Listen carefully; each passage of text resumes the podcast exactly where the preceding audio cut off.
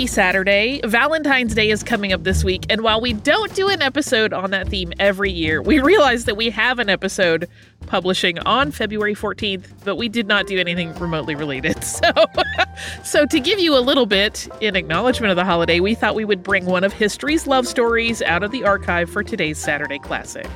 It is Aspasia and Pericles. It's from February 5th, 2018. It is, of course, about more than just their relationship. And having spent way too many hours playing Assassin's Creed Odyssey since doing this episode, every single proper name in here now sounds weird to me. So enjoy. Welcome to Stuff You Missed in History Class, a production of iHeartRadio.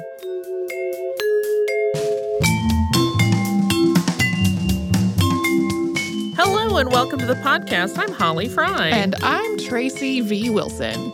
I feel like I have to do a true confession on this one, which is that I was thinking, what would be a good Valentine-ish thing since we're getting into that territory? And I ended up with a couple, but it's not very Valentine You don't really have to do a true confession. I am currently researching a specifically Valentine episode, so I understand. Yeah. Yeah, but the, this one kind of fell apart. Uh, we're going to talk about classical Athens a little bit, which was a male dominated world. But of course, there were women there. Uh, and the woman that we're talking about today made waves because she wanted to be treated as an equal of men, and in many ways was. And additionally, she was in a long term relationship with one of the most prominent men of the day. Although the pair never married, their union was never formally recognized. We'll talk about why. And this is an instance because we're talking about events of the 5th century BCE that there is a lot of variation in interpretation in the lives of Pericles, head of the Athenian city state, and his mistress Aspasia, and the way they're characterized. And as we go along, we're going to point out how various different accounts relay their story in slightly different ways. And this one, as I mentioned, I I had this on my list for a while. I went, oh, that'll be a good Valentine story because it's often held up as one of history's great love stories. Uh, Plutarch, for example, wrote that Pericles kissed Aspasia every single day, once when he went out for the day and again when he returned. And that is very sweet and romantic.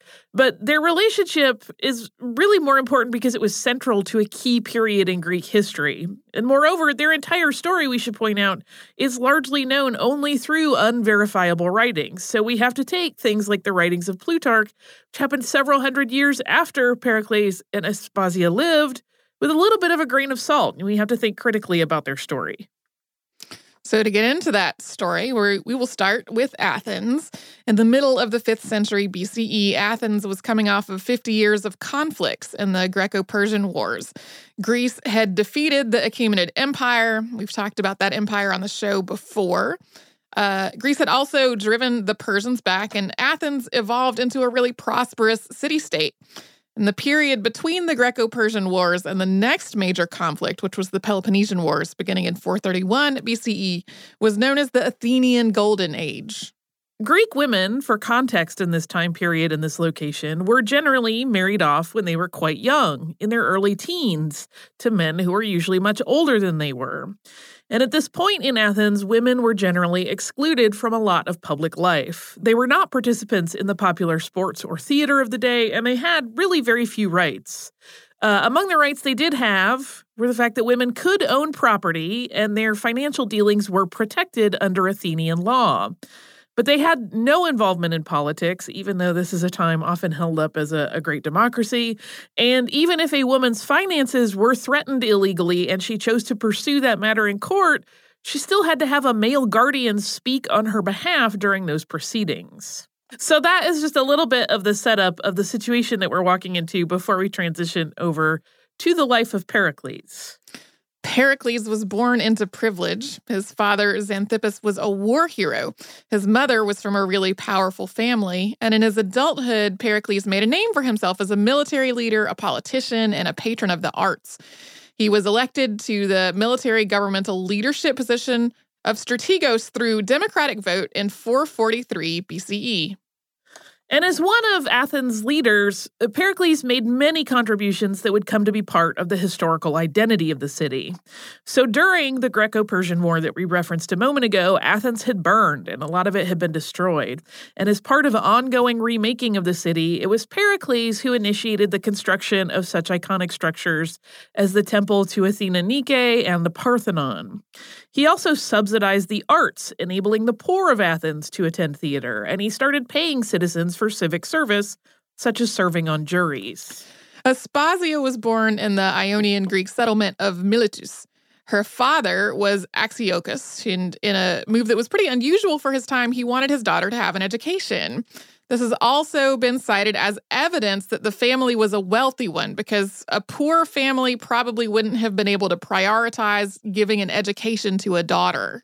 And the source of that education then gets a little murkier. This is one of those things that gets embellished or fleshed out a little bit differently in different histories. So, according to some accounts, Aspasia's mother and the enslaved people in their household were responsible for this education.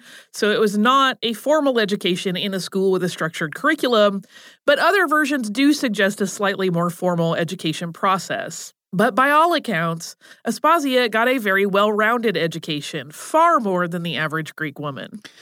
The next important part of Aspasia's story is that she traveled away from her home in Miletus to Athens. If she had been traveling alone, as some of the writings indicate, this would have been a really unusual move. Even young men wouldn't normally have done such a thing. But it's also possible that she traveled with her newly married sister and brother in law. Her sister's husband was named Alcibiades II, and this could be her connection to Pericles because he was known to that family. And Aspasia's time in Athens began sometime in the 440s BC. And it was in Athens that Aspasia would become famous, though not always in the most flattering ways. It wasn't long after she got to Athens that she met Pericles. As we mentioned a moment ago, this meeting might have been through her sister's husband or maybe at a symposium. And Pericles was married with a family. Uh, that was an arranged marriage for sort of mutual social and political benefit. He left his wife and two sons around the same time as Aspasia came into his life, but the timeline is not entirely clear in terms of this being a cause and effect situation. Divorce was not uncommon in Greece at the time. It did not have the stigma that would later become attached to it in many cultures, and both men and women were known to marry more than once in their lifetime. Pericles and his wife had been wed, as I said, through a beneficial arrangement, but they didn't really have a particularly good relationship. So it really shouldn't be portrayed as Aspasia showing up and becoming a homewrecker that tore apart a happy family. The family also already had its own problems. At least one of his sons was never very fond of Pericles. And although Pericles did divorce his wife, he didn't wind up marrying Aspasia, although the two of them did live together as a couple, and we'll get into why in a little bit. So, of course, if this sort of thing happened today, like if a prominent politician moved in with his mistress, it would cause gossip. And that same thing was true in Athens at the time. Soon, the couple was constantly talked about, but Aspasia was the recipient of far more venomous attacks than Pericles. One of the more common accusations was that Aspasia was a courtesan. This particular avenue of gossip took on a bunch of different lurid details. Some claimed that she was a high class courtesan, and these were known as hetaira. Other angles on this rumor painted her as more of a basic sex worker. But others claimed that she served Pericles by bringing him young girls for his own pleasure. So, from the time Aspasia and Pericles became involved with one another, these rumors were going around and they persisted long after she died. And coming up, we're going to talk about the possibility that Aspasia was a courtesan and the information that aligns there with that theory. But first, we're going to pause and have a little sponsor break.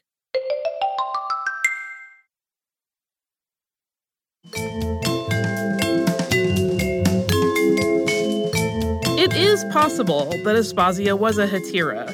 Many aspects of her story that are held up as evidence of what an unusual woman she was for the time are actually pretty commonly in line with these refined courtesans. Uh, women in this line of work, when they're discussed by historians today, are most commonly likened to geisha.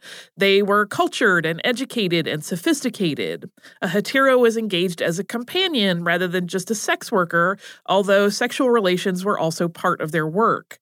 But in a culture where men didn't usually marry until later in life, and when wives were usually kept in a position where they were uneducated and restricted to home life most of the time, Hetera offered the opportunity to spend time with a woman who was knowledgeable and could discuss the issues of the day. As this was generally a job filled by women who were not Athenian, they also had to pay taxes, and they consequently lived outside of a lot of the restrictions that the wives of the Athens city state lived with.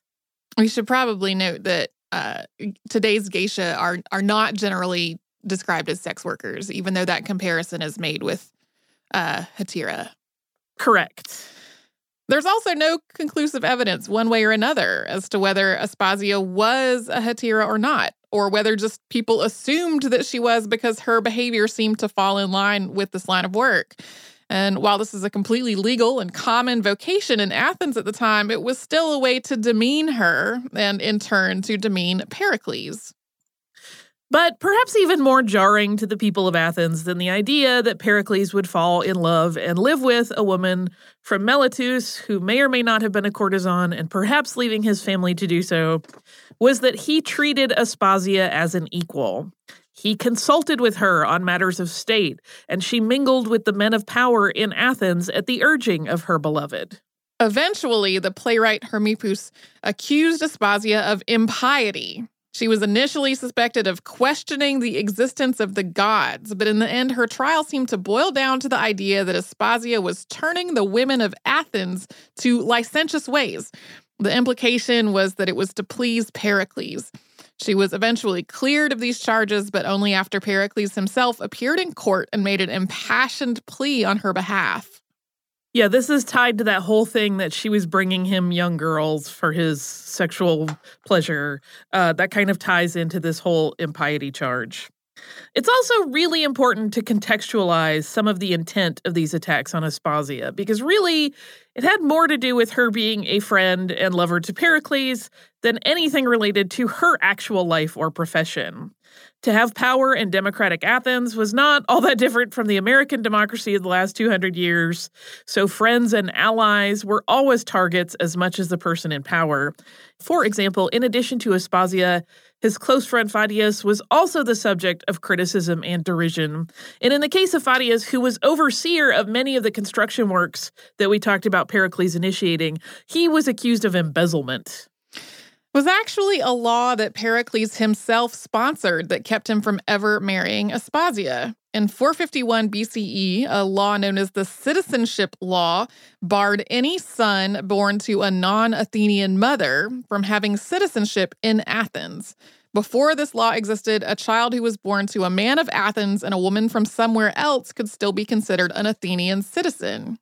There are a couple of reasons that such a law might have been enacted. One idea was that the men of Athens would no longer marry wealthy foreigners to form alliances and gain power. And the other is that a time when Athens was experiencing a high level of prosperity, remember this is considered the Athenian Golden Age, it would limit citizenship numbers to curtail losing that prosperity. So, for example, not long after this law was enacted, the king of Egypt gifted Athens with a load of grain with the intent that it would be distributed equally among Athenian citizens. And there were soon lawsuits challenging the validity of various citizen statuses as people were eager to keep as much of that grain as possible for themselves. So, had Pericles married Aspasia, any male child they had wouldn't have been considered Athenian.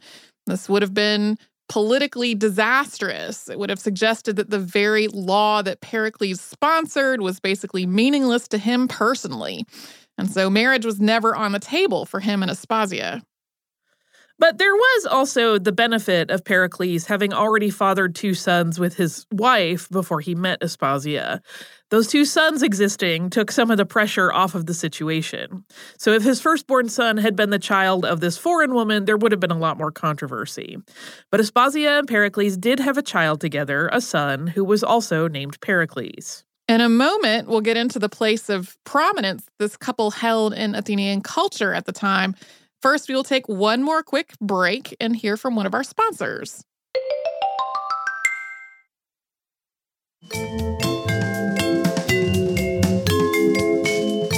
While Pericles and Aspasia were together, their home became sort of a social and intellectual nexus in the city. Artists, philosophers, and military generals were all entertained there regularly, and Aspasia was known as incredibly smart and skilled at debate. She is, in fact, sometimes credited with inventing the use of inductive reasoning into debate rhetoric. And Plato even wrote of Aspasia teaching Socrates rhetoric. So, Plato, the famed student of Socrates, referenced this teaching in his work Menexenus, which we are guessing is the way to say that. This writing is a Socratic dialogue in which Socrates and Menexenus discuss a funeral speech that Pericles had given, and we'll talk more about that speech in a moment. So, this dialogue plays out this way Socrates says, That I should be able to speak is no great wonder, Menexenus, considering that I have an excellent mistress in the art of rhetoric. She who has made so many good speakers, and one who was the best among all the Hellenes, Pericles, the son of Xanthippus. And then Menexenus responds, And who is she? I suppose that you mean Aspasia. There are, however, two notes to make about this particular piece of writing. One is that there's some debate about its authenticity. Two, even if it is authentic, it's also possible that this is a bit of sexist mockery at the very idea that a woman could teach a man to be an eloquent speaker and that these lines are written to be sarcastic. So, this is, again, part of that bigger problem in unraveling the lives of Pericles and Aspasia as a couple we mentioned that a lot of the writing is murky, but also what we know about them, or a lot of what we know about them, was written by playwrights and poets who are largely composing comedies, often as critiques. So everything in the in the record kind of has to be backwards engineered and guessed at and put through this filter of are they making a joke at their expense or not. But the fact that they, and specifically Aspasia, were the focus of so much writing is a pretty clear indicator of the importance and prominence of both her as a woman and their relationship. Athens and Sparta, once united against the Persians, eventually went to war with one another. And this conflict between Greek city states was attributed, at least in part, to Aspasia. But this blame was not based on just one theory. As with all the gossip surrounding whether Aspasia was a courtesan, her guilt among the gossipers was from a variety of different things. Uh, one theory was that the war was really caused by Spartans kidnapping young women from a brothel that Aspasia was running. And this uh, theory is actually discussed in the play The Acharnians that was written by Aristophanes in 425 BCE. Pericles granted assistance to Miletus when it was at war with Samos in 441 BCE. Sparta had supported the Samos and took this assistance to its enemy as an affront. It's possible that Aspasia had influenced the move, asking Pericles to intercede on her homeland's behalf, and that that had provided a spark to the future conflict. And Plutarch wrote of this episode, quote, And as these measures against the Samians are thought to have been taken to please Aspasia, this may be a fit point for inquiry about the woman, what art or charming faculty she had that enabled her to captivate as she did the greatest statesmen, and to give the philosophers occasion to speak so much about her, and that too not to her disparagement. Shortly after the Peloponnesian War began, Athens experienced a plague. And because it was a densely populated city, illness spread really quickly. This is big enough deal that it was known as the Great Plague of Athens. Nearly a quarter of the population died in this outbreak. And Pericles was blamed for the plague. It was believed by the enraged and dismayed and understandably terrified people that overcrowding was the cause of this pestilence. Athens was at this point so crowded because, in anticipating a move on the Spartans' part to attack Attica, Pericles had moved all the residents of the more rural spaces into the city. And incidentally, Pericles was correct in this prediction, but that also meant that while he felt like he was protecting those people from the attack, their undefended uh, homes in Attica were completely sacked by the Spartans and all property was destroyed. And this further incensed the citizens of Athens. During this time, Pericles gave his most famous speech, and this was a funeral oration delivered after one of the battles in this war. So there's a possibility that this speech was actually written by Aspasia. Mm-hmm. These are the final two paragraphs before Pericles disperses the mourners. Turning to the sons or brothers of the dead, I see an arduous struggle before you. When a man is gone, all are wont to praise him, and should your merit be ever so transcendent, you will still find it difficult not merely to overtake, but even to approach their renown. The living have envy to contend with, while those who are no longer in our path are honored with a goodwill into which rivalry does not enter. On the other hand, if I must say anything on the subject of female excellence to those of you who will now be in widowhood, it will be all comprised in this brief exhortation. Great will be your glory in not falling short of your natural character, and greatest will be hers who is least talked of among the men, whether for good or for bad. My task is now finished. I have performed it to the best of my ability, and in word at least, the requirements of the law are now satisfied. If deeds be in question, those who are here interred have received their part of their honors already, and for the rest, their children will be brought up till manhood at the public expense. The state thus offers a valuable prize as the garland of victory in this race of valor, for the reward both of those who have fallen and their survivors. And where the rewards for merit are greatest, there are found the best citizens. So the speech did temporarily put off public anger, but sentiment against Pericles swelled once again. He was removed from office and fined, but eventually he was reinstated. In 429 BCE, he was uh, reelected as strategos, but that year would again turn tragic. Pericles himself was not immune to the illness that had devastated the rest of Athens. He became ill, and the illness dragged on for months. There was also this secondary problem of a dire matter of legacy that was taking a toll on Pericles as he reckoned with his own end. His two legitimate sons had also died in the plague, and he was desperate to preserve his legacy, so much so that he petitioned to have his son with Aspasia named as his heir. Remember, that son was not an Athenian citizen, and that was a request which initially was neither honored nor welcomed. When Pericles finally succumbed to his illness and died in 429 BCE, the future of Athens and Aspasia's place in it was fraught with uncertainty. The people of Athens made a somewhat surprising move at this point, though. Due to the bleak situation with before them, with no leadership and a plague still running rampant, they finally voted that the child of Pericles and Aspasia should be recognized as an Athenian citizen. Uh, this is another one of those points that is relayed a little bit differently in terms of timeline, depending on the account you're reading.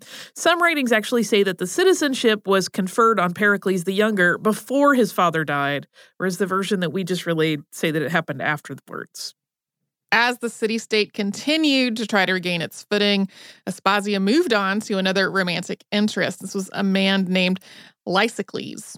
This is also recounted in the writings of Plutarch, and they reference the writings of Aeschines. Quote Aeschines tells us also that Lysicles, a sheep dealer, a man of low birth and character, by keeping Aspasia company after Pericles' death, came to be a chief man in Athens. So, once again, that's another indicator that uh, even though Aspasia may have been the brunt of many jokes and the target of a lot of attacks. She clearly had some power because she was able to help this man rise into power of his own.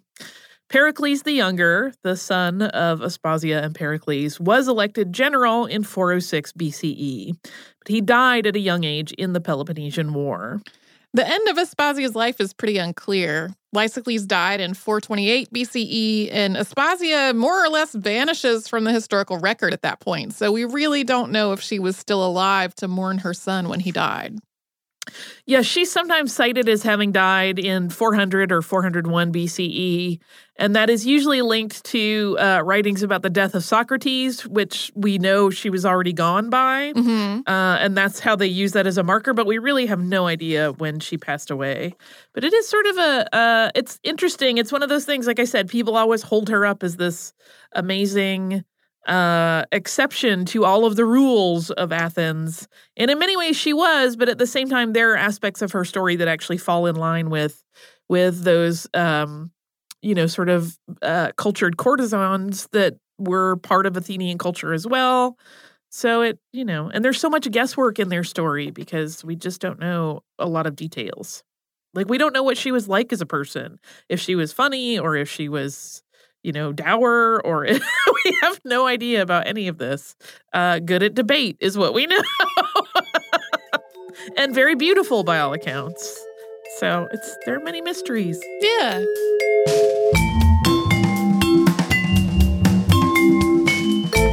Thanks so much for joining us on this Saturday. Since this episode is out of the archive, if you heard an email address or a Facebook URL or something similar over the course of the show, that could be obsolete now. Our current email address is historypodcast at iheartradio.com. Our old How Stuff Works email address no longer works. You can find us all over social media at Missed in History. And you can subscribe to our show on Apple Podcasts, Google Podcasts, the iHeartRadio app, and wherever else you listen to podcasts. Stuff You Missed in History Class is a production of iHeartRadio. For more podcasts from iHeartRadio, visit the iHeartRadio app, Apple Podcasts, or wherever you listen to your favorite shows.